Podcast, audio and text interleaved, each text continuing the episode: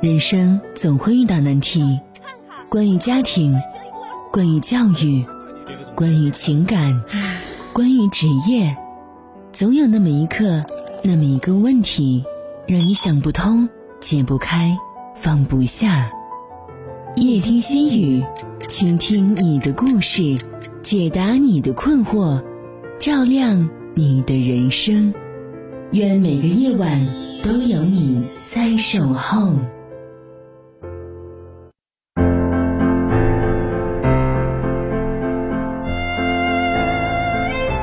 晚上好，北京时间二十一点，欢迎您锁定调频 FM 八十七点八，收听综合广播夜听心语节目，我是雨涵。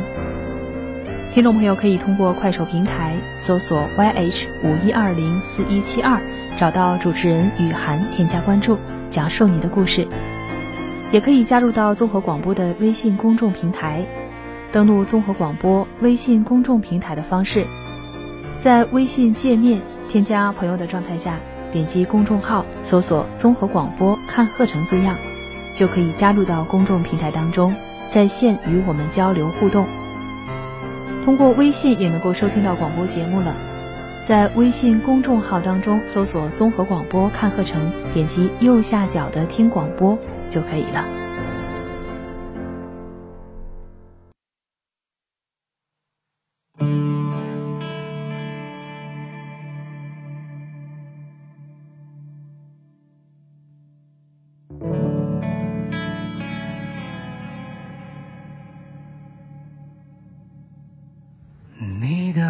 爱在沉默之前的爱，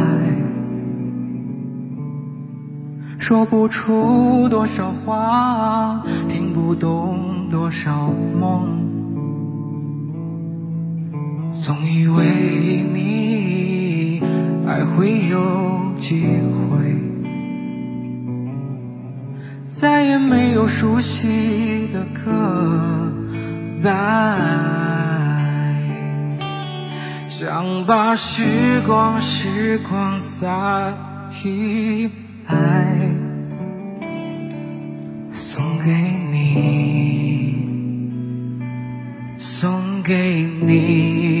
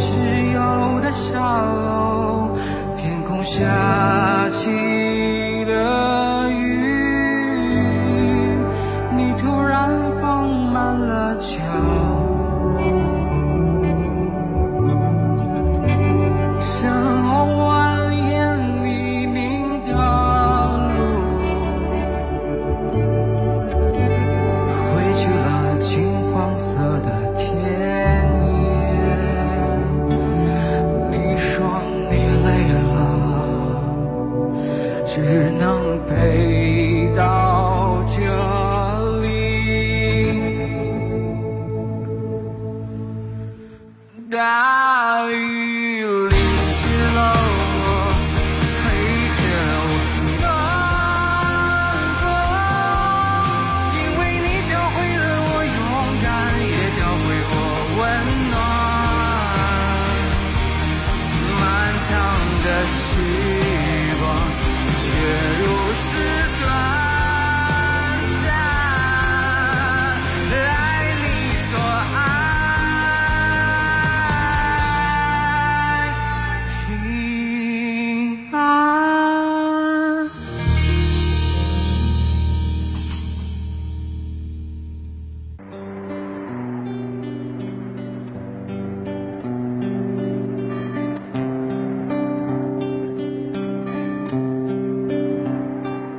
经历半生浮沉，回头望望走过的路，转身看看身边的人，有些人难免会在深夜时分陷入思虑。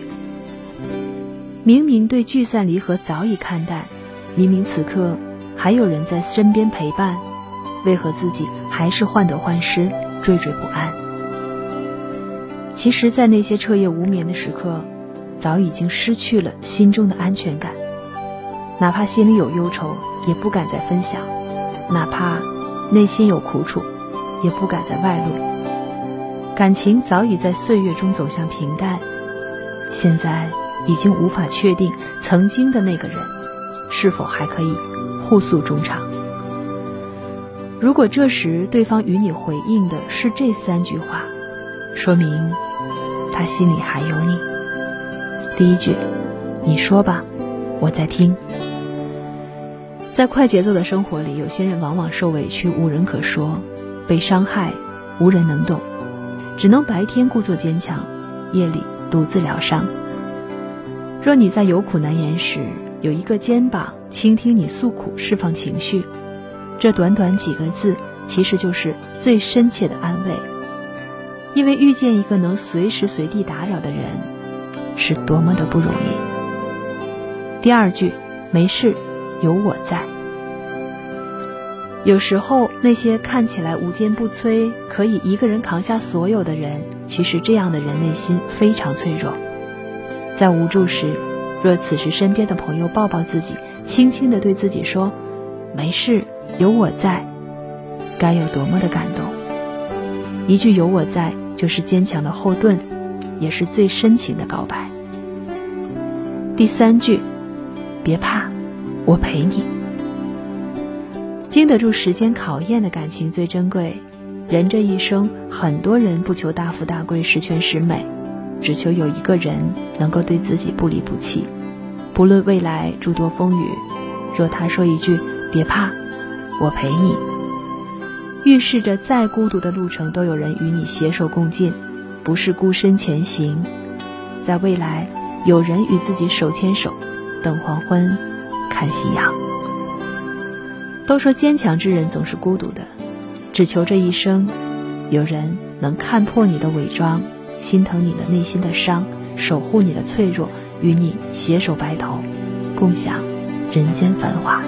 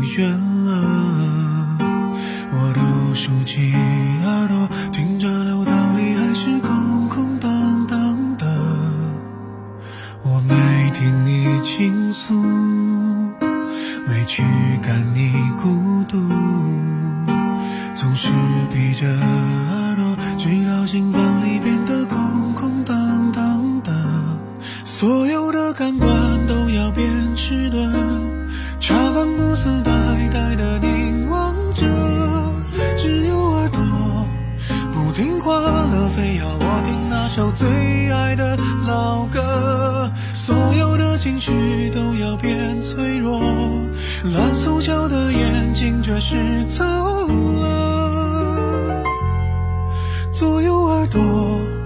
也埋怨着最近好像少了些什么，谁的脚步近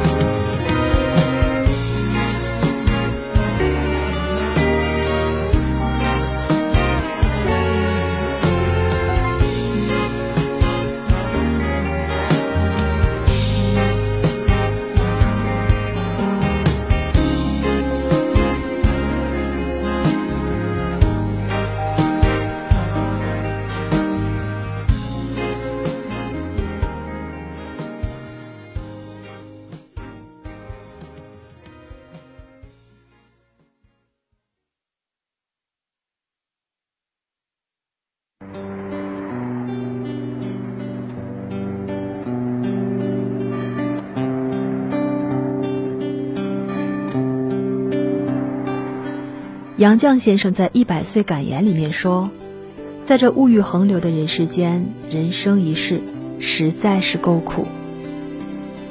浮沉人世间，起落悲欢处，多的是柴米油盐的琐碎，人情往来的无奈，还有鸡毛蒜皮的心酸。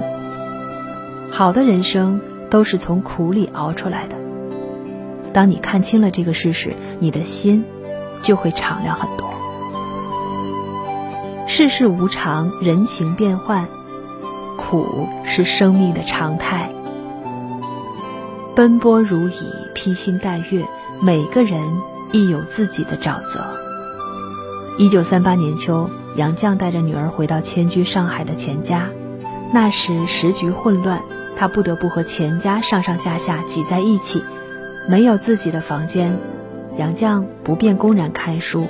不然和妯娌姑婆显得太不合时宜。于是他就借了架缝纫机，在蒸笼般的亭子里间缝纫，为钱钟书和圆圆做衣服。平日里家里的菜全是他买，全家人的衣服也是他洗。他常给烟煤染成花脸，或熏得满眼是泪，或给滚油烫出泡来，或切破手指，但他毫无怨言。他本是一个书痴，对他来说，一天不读书都不好过，但他却一直默默学着一切大众家庭中儿媳所承担的琐事，敬老抚幼，诸事忍让。更难的是，有一段时间，杨绛所在的单位被迫停办，碰巧钱钟书刚回来上海，一时半会儿也找不到工作，没有了经济来源，一家人连吃饭都成了问题。这时候，他开始为阔小姐补习功课，奈何杯水车薪，家里的生活依然捉襟见肘。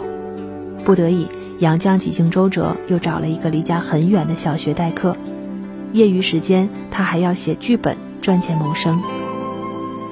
钱钟书的堂弟钱钟鲁说：“大嫂像一个帐篷，把身边的人都罩在里面，外面的风雨由他来抵挡。”生活这条路上，我们每个人都过得磕磕绊绊，世人慌慌张张，只为碎银几两。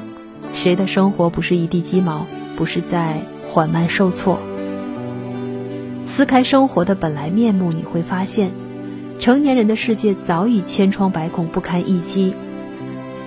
路遥说，在这平凡的世界里，也没有一天是平静的。生老病死，爱别离，愿长久。求不得，放不下。哪个成年人不曾在一个个疲惫不堪的夜晚想过一万次放弃，又在第二天清晨强打精神，咬牙坚持？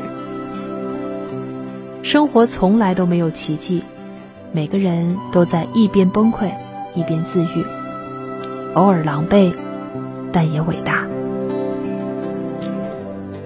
前段时间，朋友打电话给我，他说。我真的快熬不下去了，白天公司一堆事儿，整得我焦头烂额，晚上回家还得照顾老小，连喘口气的机会都没有。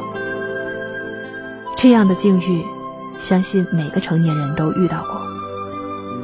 人生其实就是一场旷日持久的博弈，杨绛的后半生就历尽了无数的波澜坎坷。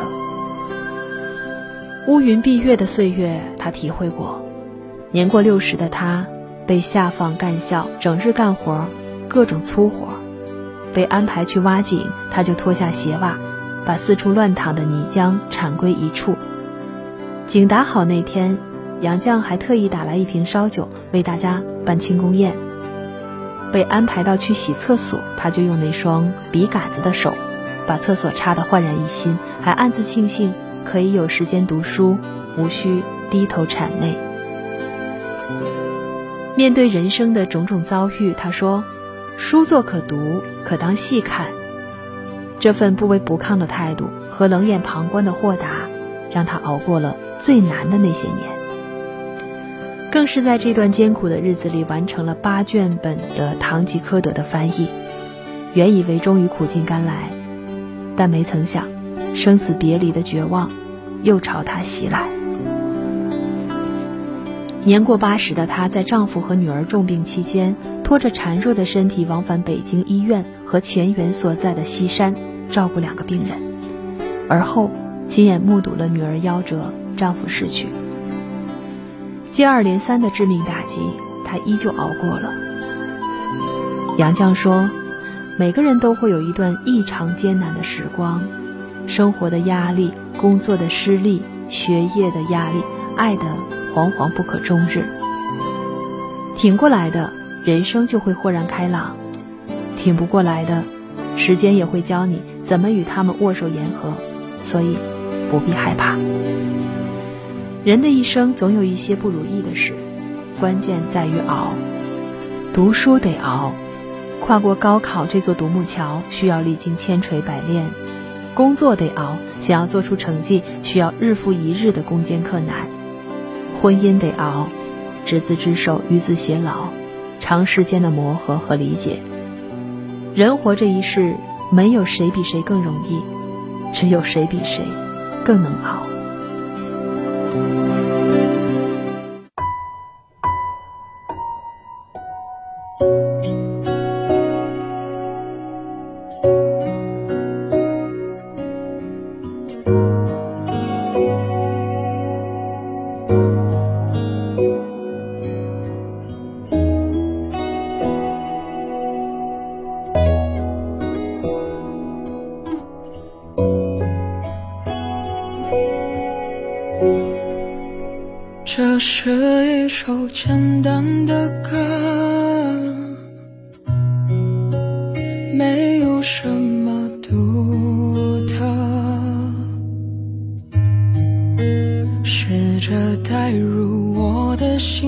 心事，它那么幼稚，像个顽皮的孩子。多么可笑的心事，只剩我还在坚持。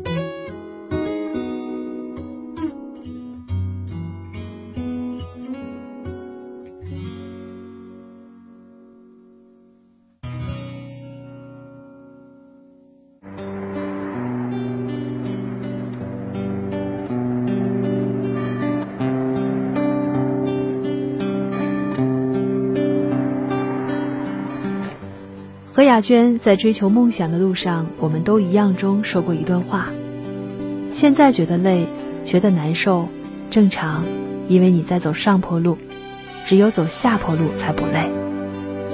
可是熬过去就会柳暗花明，你承受的比别人多，就会比别人收获的多。生活苦吗？工作累吗？琐事烦吗？好的人生。都是这么苦过来，都是这样熬过来的。熬得住拼搏的苦，生活才有回甘。就像《老人与海》中的那个憔悴的老渔夫，即便连续八十四天没有捕到一条鱼，被人嘲笑，第八十五天依然精神抖擞地划着小船出海。尽管从白天到黑夜再到黎明，依旧一无所获。但每当他想要放弃的时候，他总激励自己。他能熬多久，我就能熬多久。终于，在他的坚持下，成功捕到一条大鱼。生活能渡的，都是愿意自渡的人。目送两位亲人离世，杨绛说：“钟书逃走了，我也想逃走，但是逃到哪里去呢？我压根儿不能逃，得留在人世间，打扫现场，尽我应尽的责任。”他抵住万念俱灰之痛，翻译了柏拉图对话中的斐多，这是杨绛先生的跨界之作，也是他首次从文学的范畴进入哲学。为了让逝去的亲人放心，他也格外的注意身体，除了饮食有度、生活规律之外，他还坚持每天在家里慢走七千步，以健康的身体适应对孤独和岁月的侵蚀。很难想象一个活到百岁高龄的老人。遭遇生活重击之后，依然能做到如此的从容安然、超脱于世。人生是一趟孤独的旅程，有些事只能一个人做，有些关只能一个人过，有些路只能一个人走。总有那么一段时间，你要在苦里煎熬，熬不过去，苦就成了坎；熬过去，苦就是财富。杨绛离世的那年，我曾在知乎上看到一个问题：大家想过没有？杨绛既非圣人，也不是伟人，是什么让他牵动着全国人民的心？底下有个高赞的回答刻在了我的脑海。杨绛用他一生的行为回答了我们，那就是面对人生苦难的淡定和从容。其实过好一生没有什么技巧，唯一能做的就是像他一样。慢慢熬。当你把荆棘熬成花，把苦难熬成诗之后，终会邂逅你想要的生活。若与深渊相逢，请你足够相信，人间的事只要生机不灭，暂时被暂停、抑郁、易阻，也终有抬头的日子。听众朋友，今天的节目就到这里，您可以在快手平台搜索 “yh 五一二零四一七二”。找到主持人雨涵添加关注讲述你的故事。明天同一时间再会。